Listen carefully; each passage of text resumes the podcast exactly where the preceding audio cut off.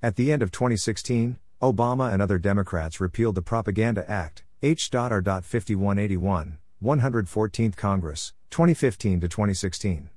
Since that time, we have seen an uptick in the amount of US based misinformation, manipulated data, and controlled narratives come from the MSM.